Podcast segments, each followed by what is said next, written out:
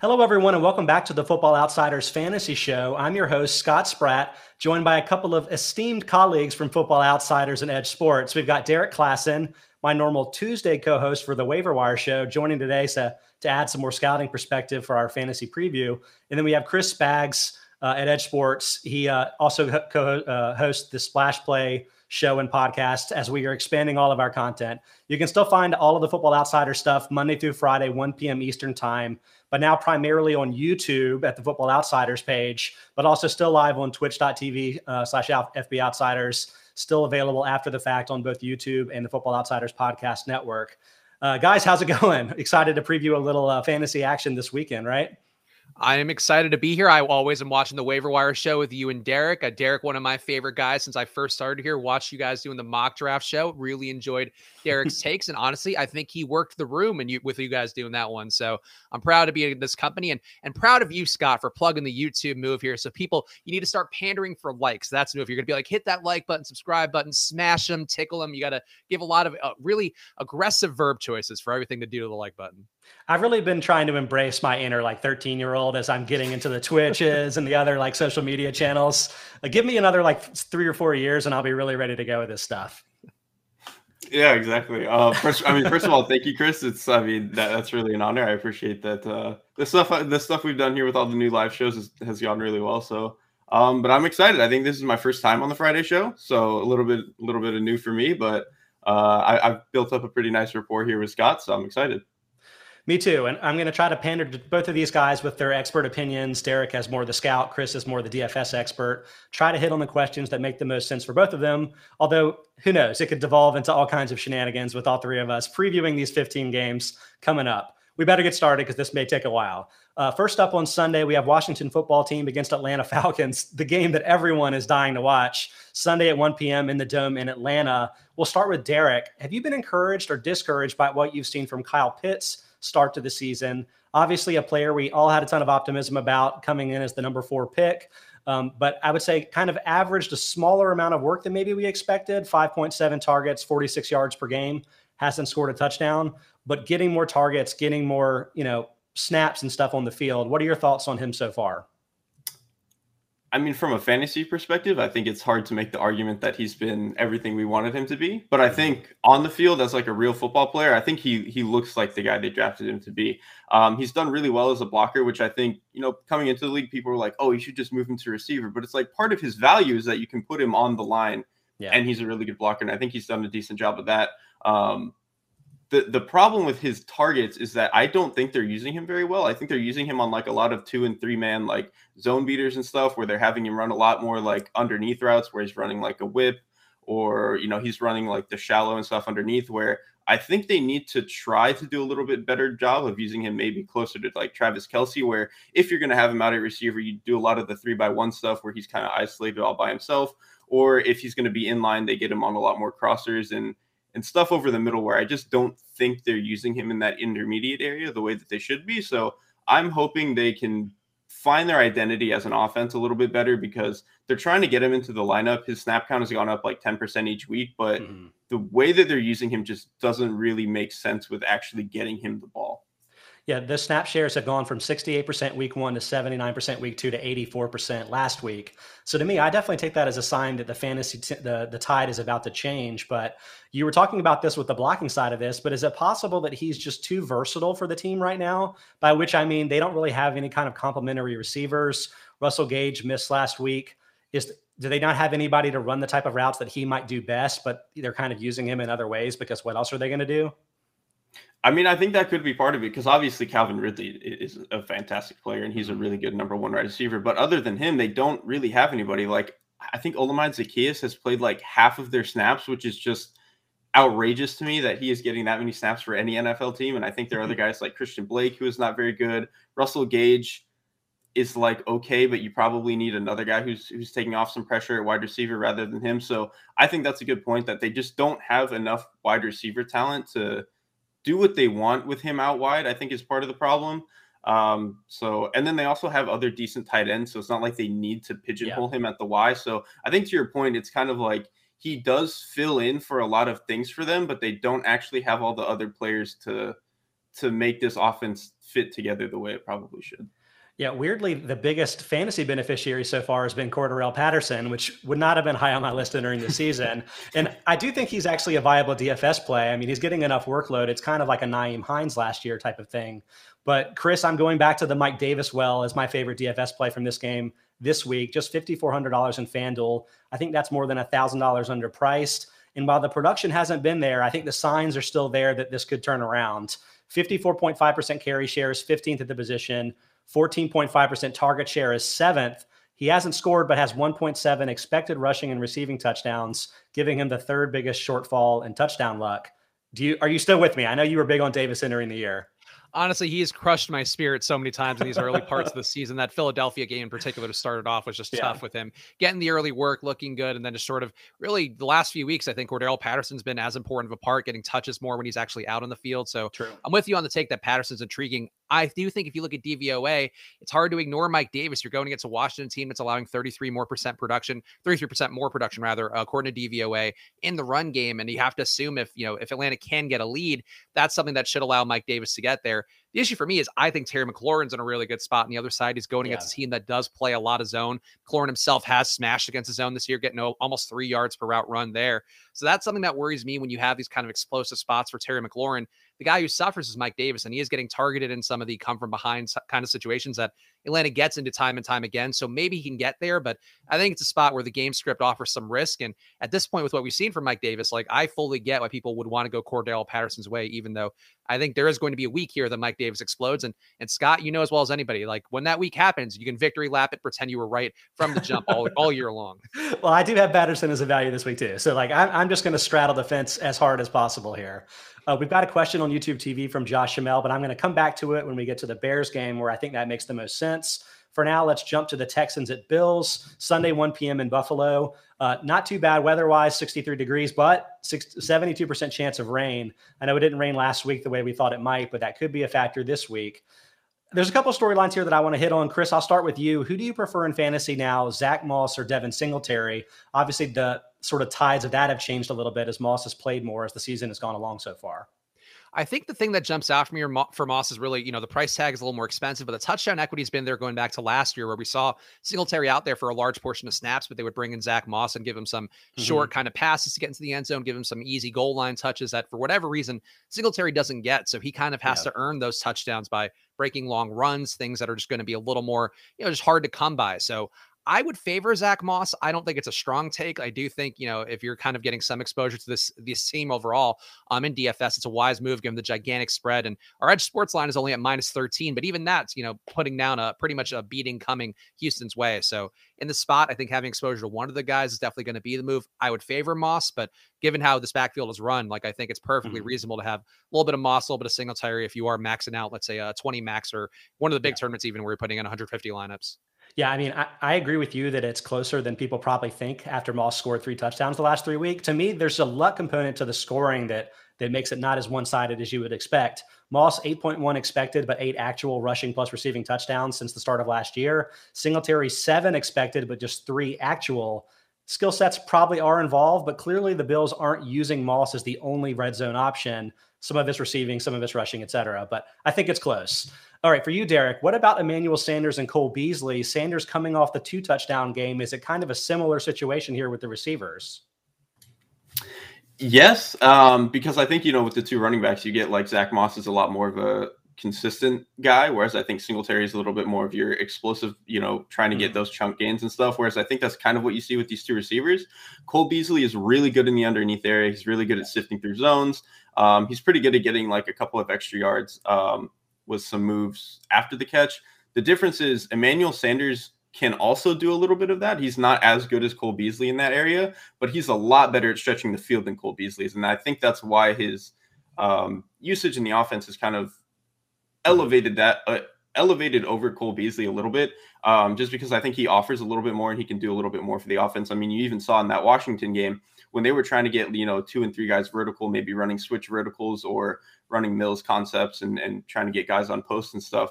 That was Sanders that they were using, and, and even like deep over routes and stuff. That was Sanders. That wasn't as much Cole Beasley, and I think because he offers more of that field stretching while still being pretty serviceable in the underneath area. I think that makes him overall a more valuable play. He's probably not going to get as many targets um, just because he's not being used in that underneath area as much where they can just quick check it down um, and stuff like that. But I think the explosive potential there, like you saw in that Washington game, is just yeah. so much higher. And I think as this offense gets comfortable, that's going to continue to show itself.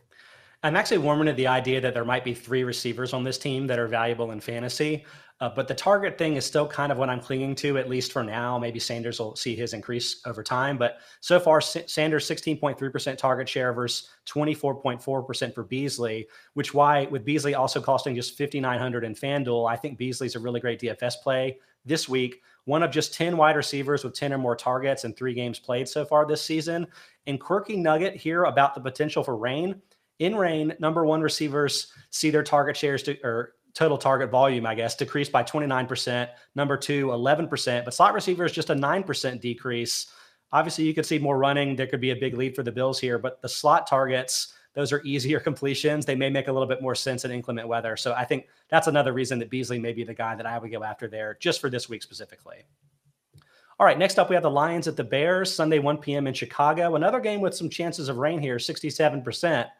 And Derrik, we talked about this a little bit in the waiver wire uh, column or in a uh, Twitch show last last Tuesday, but I want to give you a chance again. What do you think is the fallout from Justin Fields' poor Week Three start? You're a huge Fields guy. I think you think it was maybe a crime the way that he was used this week. Yeah, I think last week was such a weird aberration for a number of reasons. Uh, I mean, one, the game plan wasn't very good. Um, I think they didn't do. I, it seemed like they were calling this like you know quick open style offense that was for Andy Dalton. And I even said on the show last week like Andy Dalton's going to be better pre snap and, and better at throwing yeah. quick game because that's just who he is, and that's not who Justin Fields is. And that doesn't that's not like an indictment of Justin Fields, but he's just more of a guy who wants to hold the ball, um, play action stuff, attack the intermediate areas, have more max protection stuff and they didn't do as much of that added max protection stuff. And then even when they did it, they just weren't blocking it well. Like their chip guys weren't very effective. Myles Garrett was still getting pressure on every play. So yeah. it was this really horrible blend of personnel and game plan. Um, the good news is this Detroit Lions defense is significantly worse than Cleveland's, um, particularly up front. Yeah. That Lions front does not get pressure very well, and they don't bring pressures very much. You know, they're, they're not a team that likes to blitz a ton. They're probably about average or below average in that regard. So I think this is a decent matchup for Fields to get a better chance to to actually play football, and hopefully they can protect him better, both from a game plan standpoint and from just a personnel standpoint. Um, the personnel one I feel pretty good about, just because again, this Lions front is not as talented. Yeah we'll see how much Matt Nagy can actually do, but I'm not very confident in that respect. Yeah, I mean, honestly, I'm fascinated by this. I think obviously the Lions are a great matchup, but I think what you're saying about the pressure side of thing is the most important because again, Fields took nine sacks last week, but I'm projecting the Browns as the number two team in projected sacks per pass attempt. So that may have been the worst possible team to face.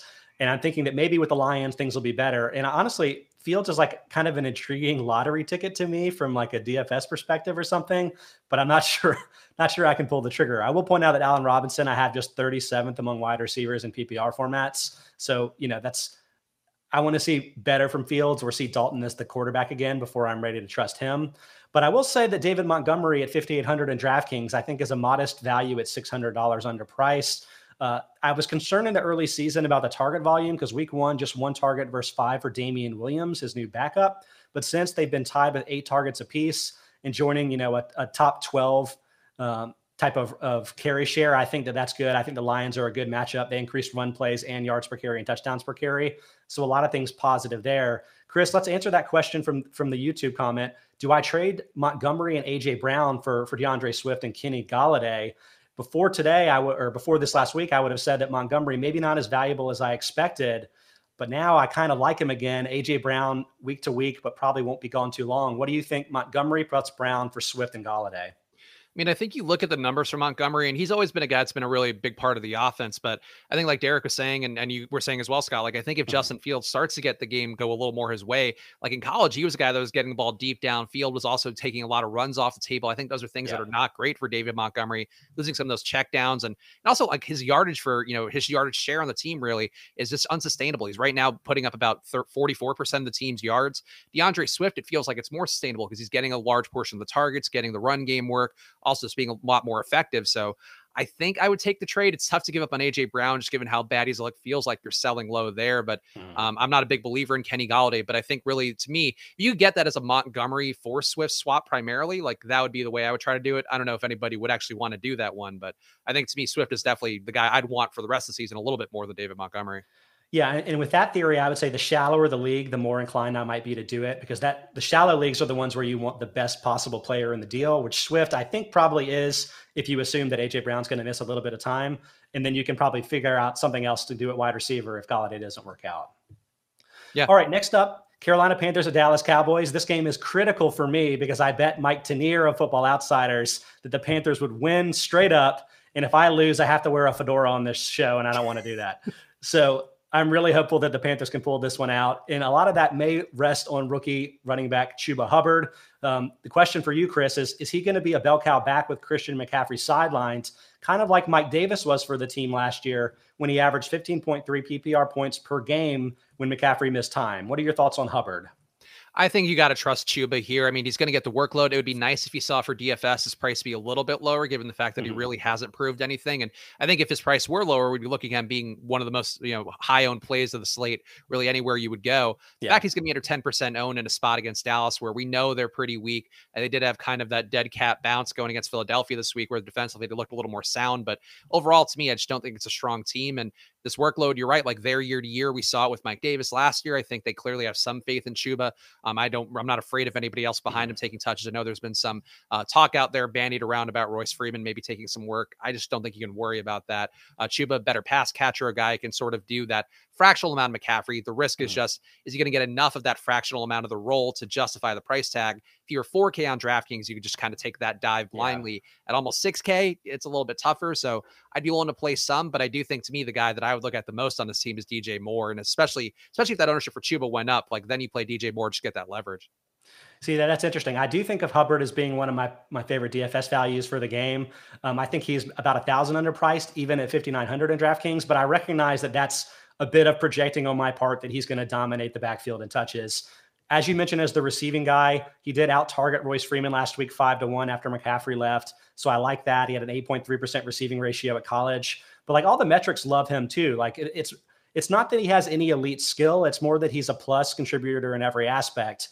4.48 40 time is pretty good. 6 1 210 seems like he could probably withstand a heavy workload. He had one at Oklahoma State. He was actually the number three back in BackCAST football outsiders um, projection system for for college running backs behind just Najee Harris and Travis Etienne, both first round picks. So I think there's some reasons to be excited here. Um, but part of it too is just that I feel like the Dallas matchup being in the dome is going to benefit him and benefit a lot of the Panthers. Um, so t- to me, I think that that a lot of those guys are options for you this week. It may, it may just be really more of a game theory question about who you want to roll with.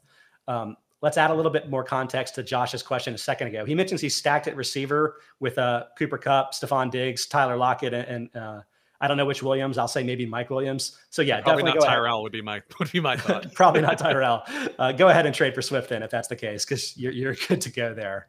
All right, next up, Colts at Dolphins, uh, 1 p.m. Sunday in Miami, 90 or 85 degrees with a little bit of wind, but not too big of a deal. Uh, Derrik, are you discouraged by what you've seen from Jonathan Taylor's slow start to this season? Hasn't scored a touchdown yet, and obviously, you know, Carson Wentz maybe hasn't been as big a rebounder as we would have hoped, rejoining his old play caller uh, in Indianapolis. Yes and no. Um, the the offensive line has actually been blocking pretty well, and I think Taylor's problem to this point is that he's just not generating any explosives for himself. I think he's mm-hmm. done a decent job bringing some of the high floor stuff, which is which is kind of what they drafted him for. But some of the explosive plays just haven't quite been there yet, and I think at some point they're going to come. But it's such a small sample that I think he's kind of just gotten a little bit unfortunate in that regard. And I think also what's hurting him is the Colts' red zone offense has been particularly bad this year. I think they're um, third lowest in DVOA right now, which is just Mm-hmm. I don't think that that's something that's going to hold. Um, they, they might only get to average or whatever, but even if they do that, Taylor's obviously going to be the one who's getting a lot of those chances to, to punch in touchdowns. So I think, especially like when you look at the Rams game, the way that that turned out was just so it's probably hurting their numbers a lot and really hurting yeah. um, Taylor's opportunities in that in that respect. So I think I expect some of that stuff to even out. Not that he's going to suddenly burst into being the best running back in the league again or whatever, but I think he's going to to start getting um, a little bit better, especially assuming if at some point Carson Wentz can play a few healthy games in a row. So Taylor has zero actual touchdowns, but 3.5 expected rushing plus receiving touchdowns. That 3.5 touchdown shortfall is double any other running back in the league. And like expected touchdowns are talking about like where you're seeing your carries, where you're getting your targets. And if there's bad run blocking, it's not that surprising that a back would fall a little bit short. I think that has been a problem. I think he's taken maybe six carries inside the five yard line and hasn't scored on any of them, obviously. So, like, there's more than just bad luck at play here, but by and large, that ends up being a much better predictor of future scoring than actual scoring. And as such, I think the bounce back is coming, especially too, is if what you're saying is true, Derrik, that the Colts, you know, the the run blocking is going to improve going forward. So I, am very bullish. I would trade for him in any league. I don't think that Marlon Mack being traded or not traded moves the needle for me. I, I just think that Taylor is a bad luck guy more than anything else. Uh, that being said, Myles Gaskin on the other side of things is the player that I think is a great DFS value. 5500 in FanDuel this week. I think it's $800 under price. To me, like if you look at the full season, 38% carry share is just 35th among running backs. Doesn't seem great. But the third running back on the team, Salvon Ahmed, went from a 31% snap share and six carries in week two to 6% and zero in week three. I'm wondering if Gaskin is maybe kind of wrestling hold of the committee a little bit. What do you think about that, Chris? I worry a little bit about Malcolm Brown taking some of the red zone and goal line yeah. work away. He's got 1.3 red zone touches compared to Gaskin having 0.3 so far per game. Obviously, it's a small sample size, so that's kind of going to be what it is. But 0.7 within the five compared to zero for Gaskin, that's not great either. Mm-hmm. The thing mm-hmm. that I think benefits Gaskin here, Scott, and I think why I'm willing to kind of ride with you a little bit on this is that I think this is a bad spot for Indianapolis with just Miami blitzing at such a high rate. They're blitzing at the highest rate in the league at 40%. Yeah. They're going against uh, Carson Wentz, who's got the highest pressure rate in the league, getting pressured in 47% of his dropbacks. And that's something to me that can be a recipe given, you know, we know it's a new team. We know it's a coach mm-hmm. that clearly has some faith and knows Carson about as well as anybody. But we know how that went last year with him getting really deluged by pressure. And yeah. I think it's something where Miami can take advantage. So in that spot, again, another game script thing, Miami does take advantage. You're going to see Gaskin get the ball. You could see him be relied on early. They don't have to press the ball downfield. I think they know what they have with Jacoby Brissett, which is kind of a game manager guy. He can be a little bit mobile, can take some shots, but is not going to really win you mm-hmm. games with his arm. So in this spot, I think it kind of makes sense from a game perspective, and it makes sense really, you know, just relying on Indianapolis to be bad. And I also think that our edge sports line kind of backs that out. We do have Miami as being a three point favorite here compared to just a two point favorite with the Bucks. So yeah, that's something that could favor the run game, and, and certainly Gaskin could be the biggest beneficiary. Got a couple more questions coming in on the chat. Uh, again, we are on YouTube live right now on the Football Outsiders page. Join us every Monday through Friday, 1 p.m. Eastern time there, or still on Twitch, wherever you prefer. Um, but we'll get to those questions coming up where they make sense with the games we're previewing. Next up, we have the Browns at Vikings Sunday, 1 p.m. in the Dome in Minnesota. Uh, for Chris again, could Kirk Cousins be a top 10 quarterback this season? This kind of blew my mind, but I unearthed this stat that since Jeff, Justin Jefferson became a starter in week three last year, Cousins has thrown for 4,808 yards, 41 touchdowns, and nine interceptions in 17 games possibly a preview of what his final year line could be this year. Uh, but am I being a little bit too optimistic there? What do you think of Cousins right now? I think the recipe is there. I mean, we've seen Minnesota get into these kind of shootout game scripts over and over again as well because their defense is not performing that well overall. DVOA backs it out. They're giving up a 13% boost across the board, also giving a 2.5% boost in mm. terms of passing DVOA. So you're going to see teams throw against them. That's going to yeah. make Kirk Cousins throw more. I don't think he's going to hold having no interceptions for the rest of the year. I'll say that. we know Kirk Cousins, the second those lights get a little bit brighter, the situation goes against them. It can be tough, but adding KJ Osborn, he's going to get Irv Smith back at some point. Like, I've been legitimately impressed by Osborn being in. I think he's part of the reason that Jefferson and Thielen started a little bit slower. We're now seeing Jefferson kind of level out, but I think these guys are a strong wide receiver trio. And then you add in Irv Smith, Tyler Conklin can get healthy as well. Like there's a lot of ways this can work, and that's not even including Dalvin out of the backfield. And he was hurt last week. Mattison's a very reasonable approximation for him. There's mm-hmm. a lot of pathways for this team to be good. It's just I think going to come down to are they going to be in the lead? Are they going to be able to rely on Dalvin Cook more? Or are they going to be trailing? And I think right now the defense is making it perfect for Kirk Cousins to keep doing what he's doing.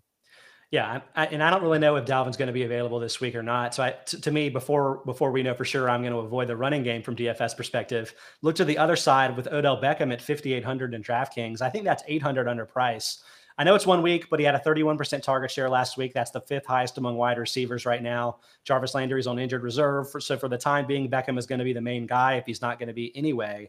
Uh, plus, you're in the dome in Minnesota. Love that. Love the fact that the Vikings are the number one increaser of both yards and touchdowns per target for number one wide receivers. Some of the moves they've made at cornerback, like Patrick Peterson, uh, they haven't worked out so far. Um, and you know, I think we saw some signs from their defense, but I still think this is a really nice matchup, and I'm I'm liking him there.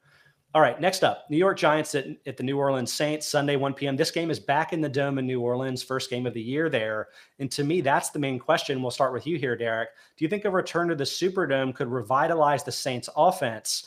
I'm asking, I guess, mostly from the, the Jameis Winston perspective, but I'll throw out these two nuggets. One, when he was with the Buccaneers, Winston averaged uh, 4.6 more pass attempts per game at home than on the road. And two, with Drew Brees being sort of the, the constant quarterback for the Saints in recent seasons, he averaged four more fantasy points per game at home than on the road for more than a decade. So it's like this was a really big home field advantage back in the day. Can it be for Winston in the passing offense now? I think probably to some degree, but I also think the idea that domes help quarterbacks is probably more for quarterbacks that don't have the strongest arms. And I think that that was probably true mm-hmm. in the most recent seasons with Brees, especially. Um, whereas Winston, I don't really think that that's true. I think he's a guy who can push the ball down the field consistently. Yeah. He can zip through the wind. I don't think that's really a problem for him. So I think it still matters a little bit. I mean, being at home, not having to travel is nice. Um, being in the dome is going to help anybody because you know any amount of wind is, can, can be annoying even if you can cut through it. So I think it probably helps a little bit, but I think the, the bigger issue really is just personnel. I mean, if they don't yeah. have the guys who can get open down the field, doesn't really matter if you're playing at home in a dome in sure. the snow. It doesn't really matter. So to me, that's the that's the biggest thing. Um, eh, you know, maybe just getting more time in the Sean Payton system. Um, you know, really getting comfortable with what the team wants to do is going to help. But again, I, I'm not too bullish on the dome being really the, the biggest factor here. Okay, couldn't get you there, but what about this as a DFS option? Daniel Jones, $5,800 in DraftKings. I know this sounds crazy, but 30.7% carry share this season is fourth highest among quarterbacks. Chris, it's been a little bit inconsistent. Some games he's run a lot, some games he hasn't, some zone read, some whatever. What are your thoughts? Are you are you pulling the trigger on a Jones DFS play, or is that just too risky for your taste? It worries me going against New Orleans. I know there was some expectation they were going to be worse this year, but DVOA is still showing that they are giving a pretty big decrease here, minus 25% overall mm. in terms of production of a team going against them. And and Daniel Jones, you know, we're looking at probably not having Slayton and Shepard this weekend. So you're going to have Kadarius Toney, Collin Johnson out there a little bit more, which, you know, I think those guys are fine players. Like I think they're okay. And, and Golladay getting a little more work seems like something that should happen anyway, given what they're paying him. Yeah. But overall, like I don't have the confidence to go that way for sure. I do think that everything is going through Daniel Jones. So I, I think if the Giants kind of rise with the tide, that is a bet you could make because if the Giants perform well, it's going to come on the back of Daniel Jones. I don't think this is really not Saquon Barkley's team anymore. It all goes through Daniel Jones. He's responsible for 80% of their touchdowns, including the passing and rushing. So in this spot, to me, I get the logic, Scott. I just, if you want to go die on that hill, you can go ahead. I will probably not be doing that very much. Uh, I don't. And I'm not going to die on this next hill either, but I am going to ask you in the Titans and New York Jets game, that game is in New York. The major storyline for me is can you trust Ryan Tannehill? Uh, he had a bad week one, but has rebounded the last couple of weeks. Seems like he would have a plus matchup at the Jets, but I'm not so sure. What do you think, Chris? Honestly, the edge sports line, this one worries me a lot. We have the over under as being a 36 over under here instead of the 44.5 that's out there on the books. We also have this being a two point line favoring Tennessee, then uh, as opposed to the seven point line favoring Tennessee uh, with a lot of the books out there. So those things scream to me that this is going to be kind of an ugly one that's going to be a little slower pace, maybe more of a Derrick Henry spot. And I think you also have the issues too with AJ Brown mm-hmm. banged up, Julio Jones. These guys didn't practice yesterday. I, I haven't seen the updates on whether they're doing that or not today. But those yeah. are things that are not great. Like him throwing to Westbrook-Ikhine is not going to be something that is going to be the most viable. You know, even if Anthony Firkser can get back in, though, I think he's also not expected to play. Like, yeah. what is going to be out there if somehow Julio and AJ either are out or limited? It's going to be the Derrick Henry show. So I think this is a spot to me where I'm not expecting Tennessee to put it down. I'm expecting them to just really get by by the most narrow margins against the Jets team that doesn't seem like they want to win. And I know we have pretty highly ranked as their probability to be a, the number one overall pick right now we're definitely on the same page here. Very concerned about the personnel out wide. Um, but two, I mean, I'm not even sure it's as good a situation as it would be even with those guys playing because one, kind of what you mentioned about how, you know, the Jets, it may end up being a run heavy game plan for the Titans. The Jets do cut pass plays by 3% and increase run plays by 12%, latter number being fifth highest. Two, Tannehill has averaged 7.3 more fantasy points per game at home than on the road since joining the Titans. That's the highest among current starting quarterbacks. So for my money, he's really a home only option for you in fantasy. And that ties into a question that we got from No Name on, on YouTube. He has an option to give up Courtland Sutton and AJ Dillon for Dak Prescott, where Ryan Tannehill is his current quarterback starter. And you know, I, I think Sutton is definitely the most valuable player in that trade. And so I'm generally saying that that's probably a bad idea. But I would want to have another quarterback to pair with Tannehill if possible. So I only had to start Tannehill at home. And then uh, ideally also only when AJ Brown and Julio Jones were healthy enough to play. So it might depend on what your options are on the waiver wire at quarterback. But I would say no with the idea that hopefully you can get something other than Tannehill for you this week. Uh, Chris, this may be getting a little bit too deep here too, but you mentioned with those guys being hurt, I'm looking maybe at Nick, Westbrook-Ikhine as like a sleeper type of DFS option, just $3,200 in DraftKings. But I think he's underpriced with the assumption that AJ Brown misses time. But if suddenly Julio misses time too, I think he's the number one receiver. I mean, he had a 78% snap share last week compared to 41% for Chester Rogers, 40% for Cam Batson, and 25% for Racey McMath, which I, I promise you is a real person and not somebody I just made up. So it's like, you know, if this is the number one wideout, are you going to risk him at a $3,200 price tag? That's super inexpensive. Yeah, I think that's more of a cash game play to me, where you could yeah. kind of expect him to get there if you have Julio and AJ Brown being out. Where if you know you're doing it for a cash game, you're trying to target that floor more than the ceiling, and I think that's a perfectly reasonable move. I think the issue, and boy, what just hearing this this wide receiver core potentially of Westbrook-Ikhine and Chester Rogers and and Race McMath working in. I think he was more of a tight end in the preseason. Now he's being used as both. Like he's a rookie. Terrible. I don't mean to make fun of the guy. He may be good. I have no idea. He, he's a big body dude. I know that about yeah. him, but uh, that's about all I know about him. Besides the cool name or the fun name, I guess would be the better way to put it. Uh, but I don't know. Like I think you could take the the stab here. I just would worry that you're going to be left holding the bag with a guy who's getting two targets for yeah. 40 yards, and that's not going to do anything for you even at 3,200. So I would just say Derrick Henry or bust for me in this game, or re- really on the Titan side. And maybe you can make a case for some Jets, but this is a Jets team that last week, I don't know if people know this, not a single scorer over 10 fantasy points, which is not good. That's, I don't know if you guys know that. If you don't have to be an expert to know, somebody not getting over 10 fantasy points is not a good thing. So Tennessee, Derrick Henry or bust. Oh, I'm very familiar. I've been riding the Jets in loser league all season long, which is probably a good opportunity to remind everybody to play loser league up on Football Outsiders. Really fun game. And if you're an F- FO Plus subscriber, you get all the projections and the odds and stuff that people may end up getting the penalties. So highly recommend all of that. Uh, thanks so much for playing. Next up, Kansas City Chiefs at Philadelphia Eagles, Sunday 1 p.m. in Philadelphia. Pretty good weather, 75 and clear. Uh, for Derek, should fantasy players be worried that Jalen Hurts might lose his job during the season? Obviously, he's a very good fantasy quarterback in the short term because he runs so much. But I'm just worried that the Eagles may decide to move on from him because of the limitations that he has. And if that happens before fantasy playoff time, that could be really bad news. I think it's on the table. Um, just because I, I, mean, Jalen Hurts is such an incomplete quarterback right now. Mm-hmm. Um, you know, his A dot is really high, but to me that feels like a bait, kind of in the way that um, early Kirk Cousins A dot used to always be really high. And like early Kirk Cousins, it would be like check down, check down, check down, 40 yard bomb down the sideline.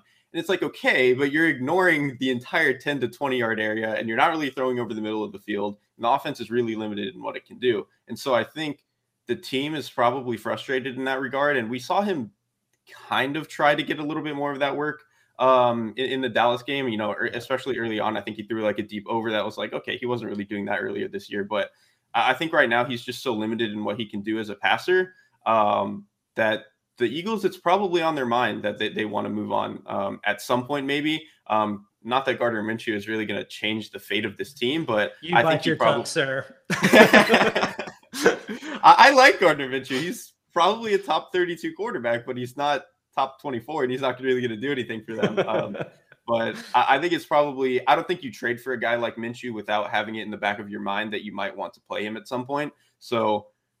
I, I would be concerned about that, especially as the year goes on. I think Hurts is at least going to get, you know, probably another month, but yeah. if they don't really win anything and they can't really open up the offense in that time, there's going to be some problem. I'm going to add a little bit more color to what you said because while while his A dot is higher than you would expect, I think it's trending very low. Like so last year, 9.0 yard A dot was the third highest. Obviously, wasn't a full year starter, but among the guys that threw about 100 passes or more. This year, it's down to 6.5 yards, so dramatically lower. Still not the bottom of the barrel, not quite the Alex Smith range, but kind of what you're saying. It's kind of only just the outside shots and then the really low depth target passes. That's kind of all you've got. And so, in my mind, the big jump from a 52% completion rate last year to 66% this year, it's a little bit of fool's gold. It's kind of like when you used to say, well, Sam Bradford completes a lot of his passes. Like he's, he's fine, right? Like, I don't think it's a totally fine situation. It is probably a really good way to play with Hurts as quarterback, letting him run as much as we can. But if the, if the Eagles are prioritizing developing quarterbacks for their future and maybe not paying as much attention to this season, I don't really know what they're going to do. And so, like, if I were going to rely on him as my only quarterback going into the fantasy playoffs, that may not be the best situation. You may want to look at guys that give you some upside that maybe you can hit on later in the year if you need to replace him. Guys like Justin Fields that people may be dropping, uh, for instance, maybe a good player to pick up to give yourself a little bit of protection there. Uh, Chris, I'm, I'm, recommending Clyde Edwards-Helaire as a DFS option. I've kind of been writing it, even though there's a wave of of people going against him, but he did finally score a touchdown this week, and he's still really inexpensive at five thousand four hundred dollars in DraftKings. What do you think? Do you think last week was more of a lucky situation, or do you think Edwards-Helaire is more valuable than the public would, would think on their own?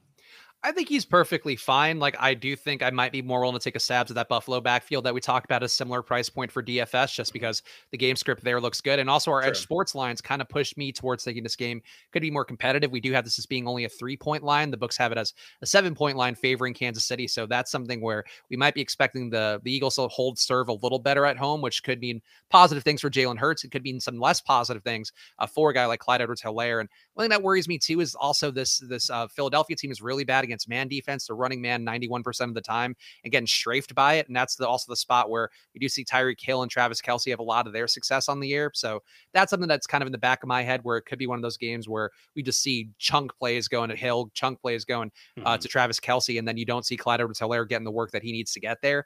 But if you do are if you are a believer on the Vegas books out there, like yeah, seven point spread on the road does kind of scream squeezing the air out of the ball with Clyde Edwards-Helaire. So I get it. I think for me though, targeting a shootout seems just a little more appealing from the DFS side. Yeah. I'm not sure I fully believe this, but Edwards-Helaire is has been one of the more unlucky touchdown scorers since the start of last year.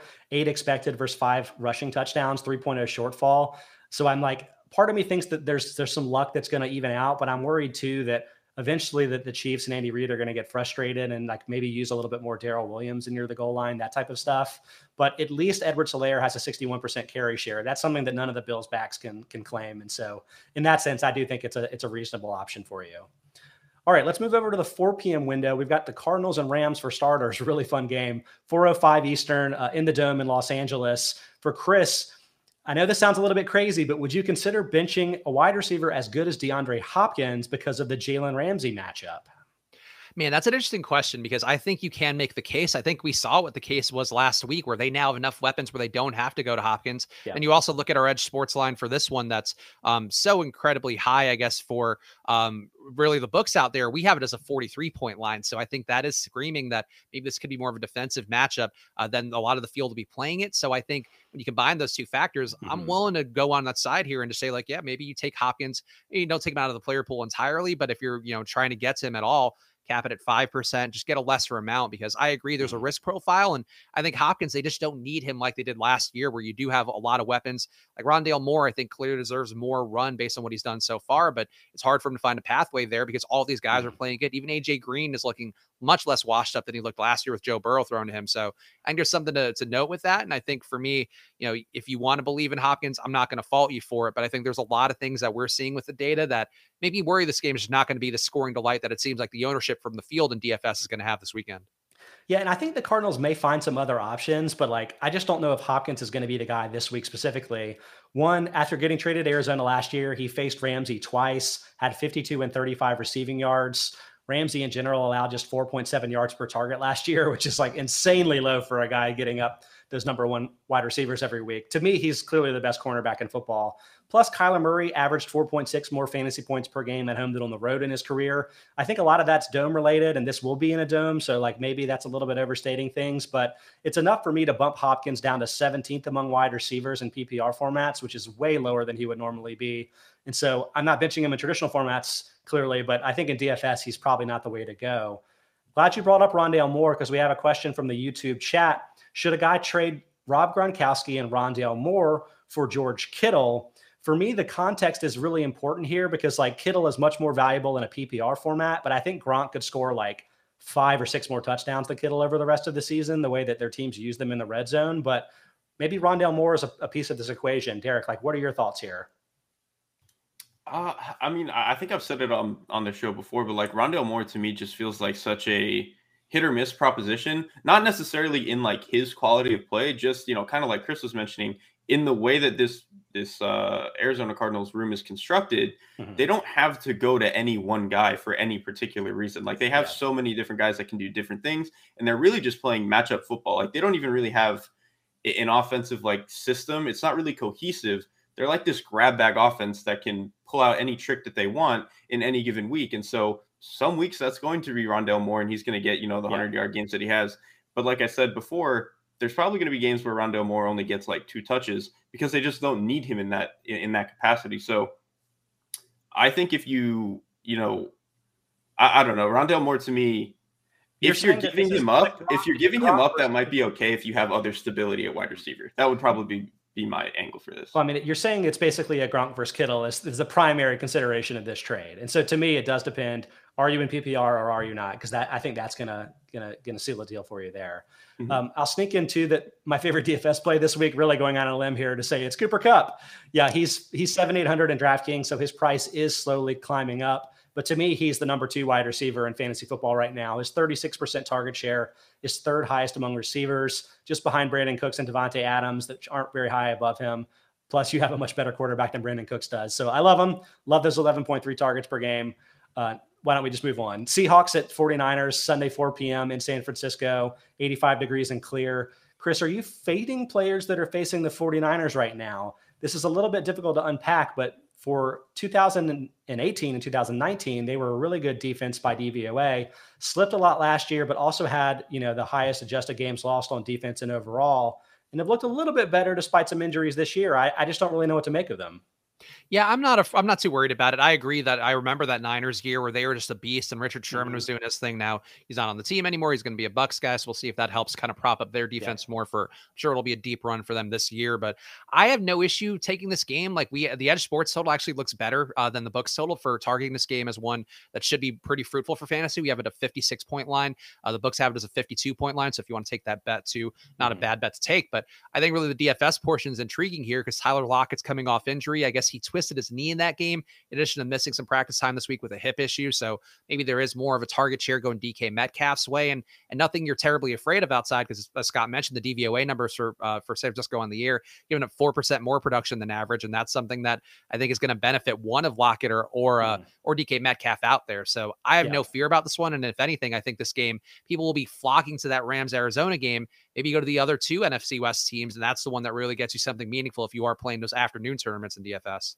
Plus, if Lockett ends up being injured, I mean, the 49ers cornerbacks are like really down. So Jason Verrett's out for the season, unsurprisingly. Josh Norman, he bruised his lung and was spitting up blood in the hospital, but somehow is day to day. Like, I'll believe it if he plays. K'Waun Williams is out for a few weeks with a calf injury. They're really thin there.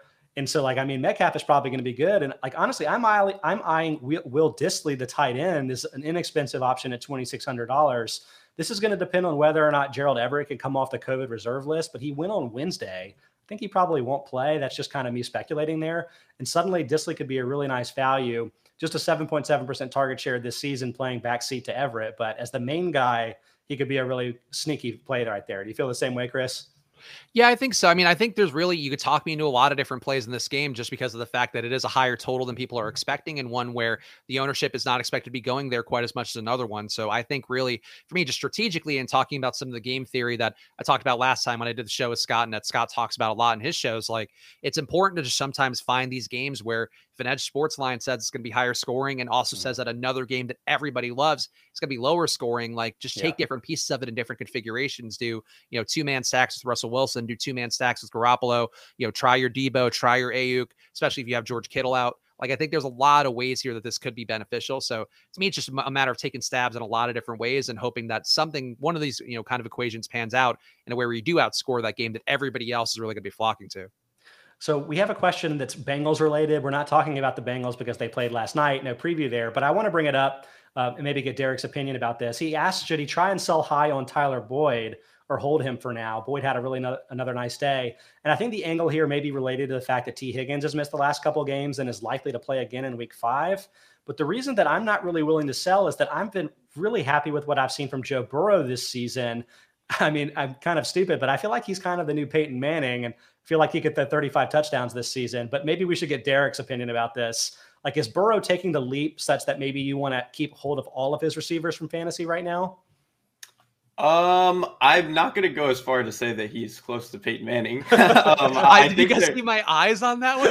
That's a wild take by Somebody Scott, tweet I, that. I, like I need some more followers. I uh, I, I, do think Burrow is playing well. Um, what I would say is I think that they've gotten largely favorable matchups in the sense of uh, the biggest problem with that Cincinnati offense is obviously going to be who can get pressure on them so far to the season, they haven't really played defenses that can do that. I don't think the Minnesota's front is really good at doing that right now.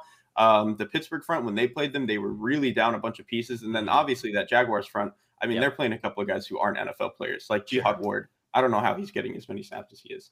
Um, so I think they've gotten pretty lucky in that regard. At the same time, I think to your point, Joe Burrow does look really good. Um, he, he's one of the smarter quarterbacks in the league, especially for a young guy. He's incredibly accurate. So I would probably be willing to hold on to his receivers even when Tee Higgins comes back because I think Boyd has looked really good and is probably their best guy for you know working in into those zones and stuff like that. I think he's probably their best um, you know security blanket from the wide wide receiver position. Whereas I think uh, Chase and Higgins are more guys who you can kind of push outside. They're really good on the boundary, really good in the red zone, that sort of thing. Yeah, and I mean the the Peyton Manning context like needs a little bit more context, I guess. But it's like and I don't have a fully trained eye with this, but what I saw last night was that him him sort of reading the the protections, changing plays based on what he's seeing defensively, that type of stuff at the line that I think could really help him avoid pressure when maybe they don't have the best pass protecting offensive line on its own. So like that's the thing that's really encouraged me, and maybe that's the ticket to him getting hit less this season, even if the personnel around him isn't dramatically better. All right, let's let's jump to the Ravens Broncos game again Sunday at 4:25 p.m. in Denver, 78 degrees and clear. Uh, Derek, what are your thoughts on the Broncos offense so far this season? They've rated in the top 10 in DVOA, just like the defense. And you actually wrote about this in Film Room, so I would love to get your perspective. Yeah, I, am actually really excited for this Broncos offense, particularly the passing offense. I don't think their rushing offense has looked that good just because their offensive mm. line, I don't think gets particularly great movement. Um, they have a rookie running back who is talented, but has been a little hit and miss um, in terms of seeing stuff. So, but from the passing perspective, I think what they've done in terms of game planning their protection has been just phenomenal. Like they do not allow free rushers. They're really good at picking guys up, making sure they know um, who's getting picked up on stunts, uh, twists. If there's blitzes that you, you know they didn't think they were getting that sort of stuff. I mean, they just with a smarter quarterback like Teddy back there, kind of like you were mentioning with Burrow, you know, being able to see that stuff and, and sorting that stuff out. Um, Lloyd Cushenberry getting another year in the system, mm-hmm. Mike Munchak obviously being their head coach or their uh, offensive line coach, and then two really smart running backs in terms of pass protection. Like they have a really sound offensive unit in terms of uh, the passing offense that I think the floor is always going to be really high. We're probably just not going to get the ceiling that we've seen, you know, through this part in the season. I think they're like number four in passing uh, offense DVOA that's not going to hold. Yeah. Um, and, and, that's not saying that this offense is going to be bad. They're probably just going to fall closer down to like 12 to 14 by the end of the season. And I think that's going to be the case, especially now that they're kicking them to, into a much tougher schedule than they faced these past three or four weeks. Yeah, so they've played the Giants, Jags, and Jets so far this season. They rank 20th, 30th, and 18th in pass defense DVOA. And like pass defense DVOA may not be the, the end all be all this time of the year because a lot of their upcoming games you know, guys like the the Ravens are 21st, the Steelers are 23rd. But I think we we probably assume that those guys are going to improve going forward. In the preseason, we would have projected them to be better. So I agreed that the schedule could turn, and that could be a detriment here. But I think the matchup is actually really important this week from a DFS angle because you know with with Marlon Humphrey, maybe one of the best cover corners on the Ravens. I'm not really sure I want to go with Courtland Sutton this week, and that's why I think that Tim Patrick may be a sneaky option. He's forty nine hundred dollars in DraftKings. I think it's mildly underpriced at $100, but like I would much rather play him than Sutton in this matchup. Um, although really, there's probably not a lot of great offense in this game, Chris. I don't know if you feel any differently. Now, I'm intrigued by Tim Patrick. I think he's been one guy too where I agree, like the attention kind of has to go Sutton's way, given that he's really been the guy that's uh, certainly had the outlier effort so mm-hmm. far this year. Teddy Bridgewater throwing downfield a lot more than I think anybody would have expected. And Tim Patrick's also been really good against man, and we do see a Baltimore running man about half the time. And uh, Tim Patrick actually has getting targeted 32% of the time. He's running a route against man, also has 4.5 yards per route run, both positive things, and have been better than Courtland Sutton so far this year. But I think the spot really to me, like Tim Patrick, and on the other side, Marquise Brown who was a wild, wild disappointment for me against Detroit. Obviously, I think you saw some of the stuff on Twitter out there where yeah. he dropped 25 fantasy points worth of production in that game. He's still getting over 120 air yards per game from Lamar, who's throwing the ball downfield. So I think to me, Tim Patrick, Marquise Brown, two guys in this game that could have that really big tournament winning upside and people that apparently won't be played very much by the field based on the ownership projections that are out there. Yeah, so I mean, Marquise Brown's target share is probably way higher than everybody realizes. Sammy Watkins is pretty high. The Ravens may get their rookie Rashod Bateman back this week. So their wide receivers are just much better than they've been in previous seasons. That ties into this question here from one of our users asking if it's okay that he's traded Mark Andrews for Kyle Pitts. I think we talked about Pitts and maybe that trending a little bit more positively. I'm actually okay with this trade because while Andrews, I think, probably is one of the more talented pass catching tight ends in the league, you'd be surprised to see how much Lamar Jackson has decreased uh, his tight end target share this season, throwing a lot more of his passes to wide receivers. I think in response to the fact that the, the, the options are just much better there than they've been in previous seasons. So I think Andrews may be more just a guy kind of in the second tier this year. Pitts gives you the higher upside in my mind. I don't know if you feel the same way, Derek.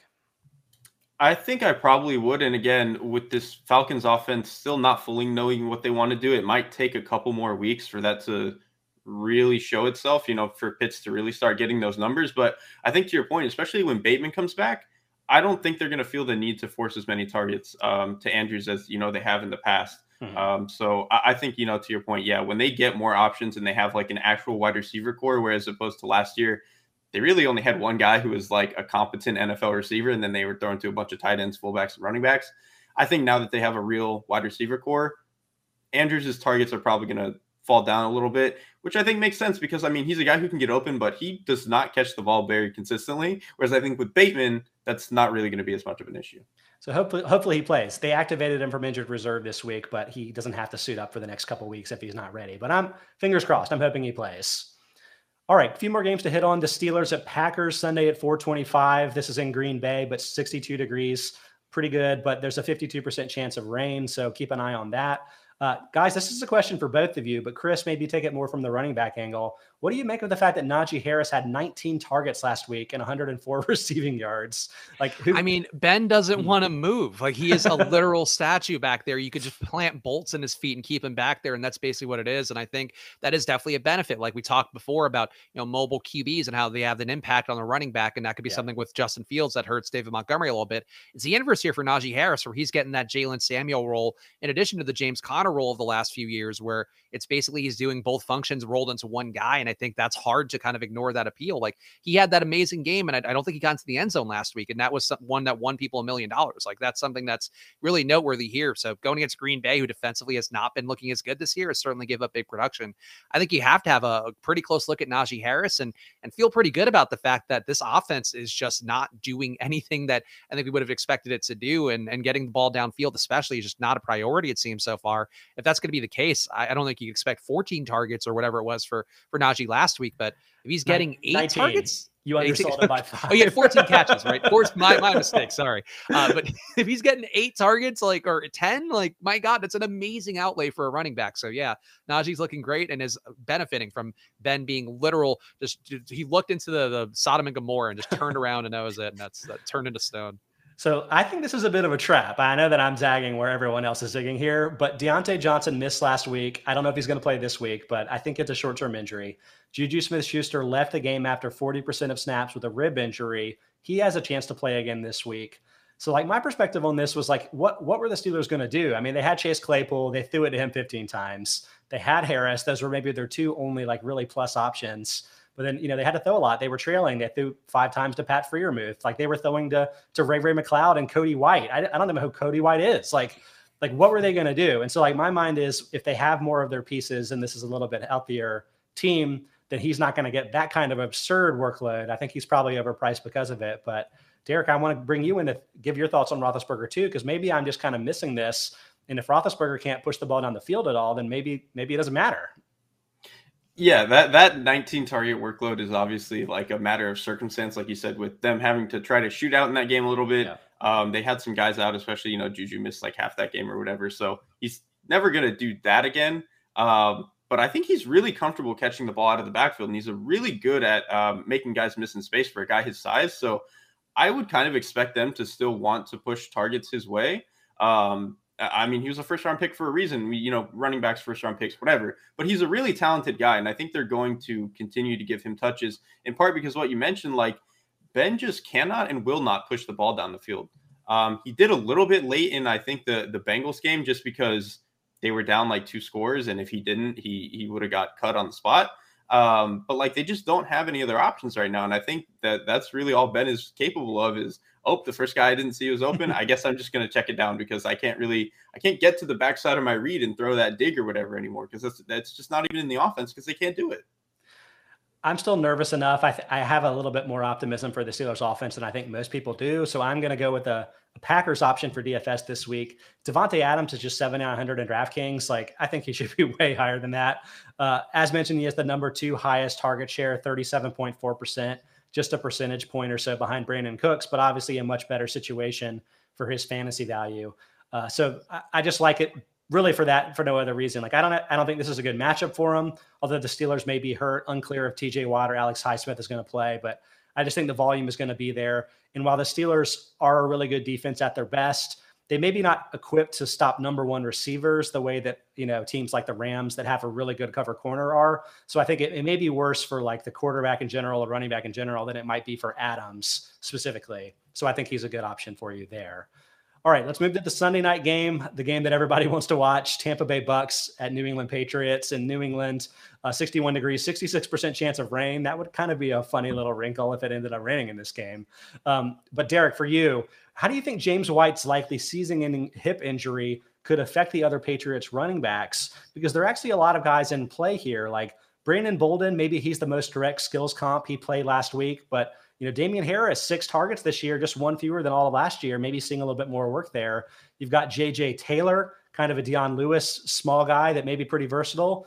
Rhamondre Stevenson's been inactive every week, but presumably he would play now, right? Like there's a lot of guys in the mix here that maybe could have fantasy value, if not this week, then going forward it kind of just depends on like how Bill Belichick wants to, to solve the problem. If he just wants to solve the problem by just, you know, because James White was obviously their best pass catcher. If he just wants to take the rest of the running back room and just get them over the line as pass catchers and then worry about the rest of the passing offense that way, I think that's probably where you're going to get more value out of like Harris. Um, maybe Brandon Bolden. I don't know about Brandon Bolden just because it seems like Bill Belichick's use of him is incredibly random, and he'll just have these weeks where he does this twice a year and then just doesn't show up again. Sure. So yeah, I'm not too too bullish on him in particular.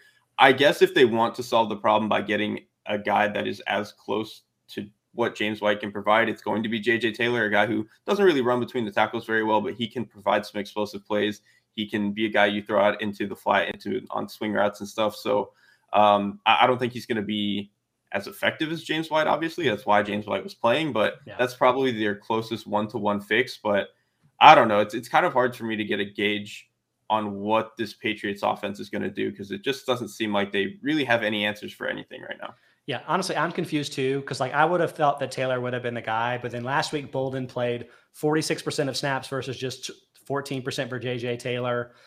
I don't know. Like I would like a piece of the Patriots receiving backfield this week because again, the Bucs are the number one DVOA run defense last year. They decreased run plays by 33%, third most in football, and they increased pass plays. So I feel like not a great week to start Damien Harris in fantasy, but maybe one of these other guys could get like seven or eight targets. But I'm not sure I have confidence that it's Bolden or Taylor. Chris, do you have any thoughts on the matter?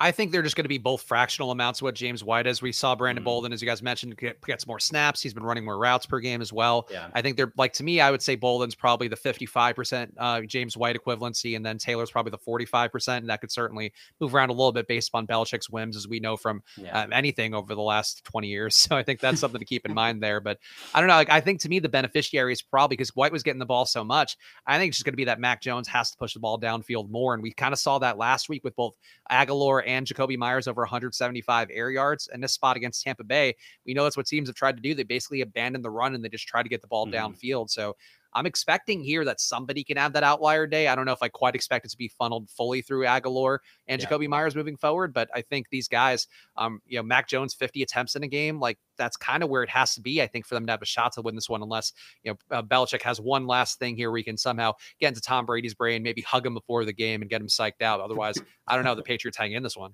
or unless it rains. Everybody yeah. keep an eye on the forecast on Sunday because that could be a thing that torpedoes all of your Bucs plays. Just keep that in mind. All right, one more game to hit. The Las Vegas Raiders at the Los Angeles Chargers, Monday night, 8:15. Really fun Monday night game. This is in the Dome in LA. Um, I didn't realize they were doing back-to-back games in SoFi Stadium, right? Because they're doing that on Sunday and Monday. I don't know. Interesting. Uh, but the major storyline for me, let's start with you, Chris. What do you think of Justin Herbert? Where do you rank him in fantasy right now?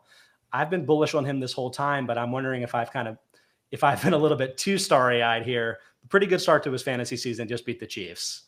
Yeah, I think it's hard to kind of argue with Justin Herbert. And I think, too, the fact that, you know, coming in with a new offensive coordinator, they've definitely started to really emphasize Mike Williams as being the 1A or 1B. I guess mm-hmm. maybe you could say to Keenan Allen, but I think more the 1A. And he's always been that guy as a big body guy, can get downfield, can yeah. also get those hard fought red zone and end zone targets. So that's a benefit to me for Justin Herbert. And the fact he still has weapons behind him. We're starting to see with some of the young guys, as well as having Jared Cook, still having Donald Parham there. Like there's a lot of guys he can go to. And, and obviously Austin Ekeler, who I'm leaving out here because he's kind of was a forgotten part of the pass game early on. Now we're starting to see that uptick. There's a lot of places he can go. So I have no issue with Justin Herbert. I think he's got all the wealth of everything at his fingertips. And we also know that the other side, Derek Carr can keep up, even mm-hmm. though it always seems like, wow, this is going to be the day where the Raiders fall apart and they just don't get there. Time and time again, he finds ways to just, you know, pass to whomever's out there. Hopefully more Darren Waller. But I think really overall, it's a spot that I expect this game to kind of have some more scoring. And the EdjSports line here, 57 over under compared to 51.5 for the book. So I think, Scott, your faith in Justin Herbert maybe paid off at least one more week in a big way. We're hopeful. So my true talent quarterback rankings now go Mahomes, Josh Allen, Murray, Brady. Herbert is fifth and I have him ahead of Lamar Jackson, Dak Prescott, Russell Wilson, Hurts, and then Rodgers. Where's Peyton Manning, Joe Burrow? yeah, probably probably eleventh. I don't have him listed right here, but like probably pretty close. It hurts that he doesn't run, but I mean, it, it kind of hurts that Herbert doesn't run. But I just feel like the forty touchdown season is, is a strong possibility here. And like, while I love, love, love Mike Williams and, and was riding him a lot to start the season, his prices are coming up a lot in the DFS platforms. So I would say maybe Zag and play Keenan Allen this week. He's just 6,800 in DraftKings. That seems too low. His 27% target share this season is 13th among wide receivers, but it's right at what it was last year, 26.8%. So while Williams has kind of risen to, to kind of get close to him there, Allen's getting as much work as he's always gotten and is a very consistent option. I think could be a really good option against the Raiders, especially if they have success with their pass rush, something you might expect given given the Chargers, uh, you know, I mean, their offensive line is better, but we'll, we'll, I guess we'll see there. Now, we did get a trade question that is kind of relevant to this game. Our, uh, one of our watchers on YouTube asked, can he trade Logan Thomas and get Kareem Hunt in fantasy? Critical piece of, of info here is that he has Darren Waller. I would say if you have Darren Waller, you can always get rid of every other tight end on your roster. You only need one for your bye weeks. So absolutely trade Logan Thomas for anybody that you could potentially start in fantasy. I think that's a no-brainer. Do you guys feel the same way? Yeah, I agree. Waller, yeah, well, like you don't need that second tight end, so yeah, whatever you can. And Kareem Hunt, I think live every week to kind of take just enough away from Nick Chubb to be useful. So I like that. Plus the handcuff potential there, like could end up being a really valuable starter for you down the line. Absolutely go for it. Well, and it's been great for everybody watching live on YouTube on the Football Outsiders page. We've had a lot of great questions. Keep those coming every week. Again, we're going to be Monday through Friday live on YouTube at 1 to 2 p.m. Eastern Time. I'm doing fantasy shows on Tuesday with Derrik every week, doing waiver wire every Friday with various guests, including probably Spags and, and, Derrik from time to time as well. So you'll check us out there, but you'll also be able to hear Aaron Schatz, Mike Tanier, and, and all the other guys breaking down all the other stuff, non fantasy related, every day of the week. So we really love to have you. Check us out there. Check us out after the fact on the Football Outsiders Podcast Network. Guys, thanks. I mean, this has been tremendous. Uh, Chris and Derrik, do you have anything that you want to plug is coming up. I know Chris definitely talk about your your uh, show on, on DFS stuff, Splash Plays. Yeah, Splash Play is coming up in actually about 25 minutes. We'll be going live. It'll be me, Peter Overzet, if you're familiar with him, a comedy guy who's also very sharp in the DFS space, and also Sal Vetri, a big uh, YouTube personality who's also going nuts on TikTok, doing all the things that that Scott and I are not cool enough to do on mm. TikTok. And Derrik may be cool enough to do it, so I don't want to. Throw, I don't want to lump I think Derrik could pull it off. yeah, follow us at Splash Play Pod so you can see whenever we're doing shows because sometimes getting the fantasy here from from Scott and Derrik isn't enough for you. There's always more room to talk about fantasy and betting. That's what we do over at Splash Play. So come check us out. Come hang out. Yeah, you know, as for the TikTok stuff, I think I'm uh, I, am older at heart. I think I'm a little bit closer to you guys in that respect. um, so I don't know if we're gonna get any of that content out of me. But um, other than that, I don't think I have anything too crazy coming up other than my uh, you know normal stuff. Um, you can check out some of my other betting stuff at OddsChecker. Um, obviously, I wrote the like Scott mentioned, I wrote a film room on Teddy Bridgewater and the Broncos offense this week. You guys can check out at Football Outsiders. So that's about it for me, and just uh, keep watching all the shows we have this week. Yeah.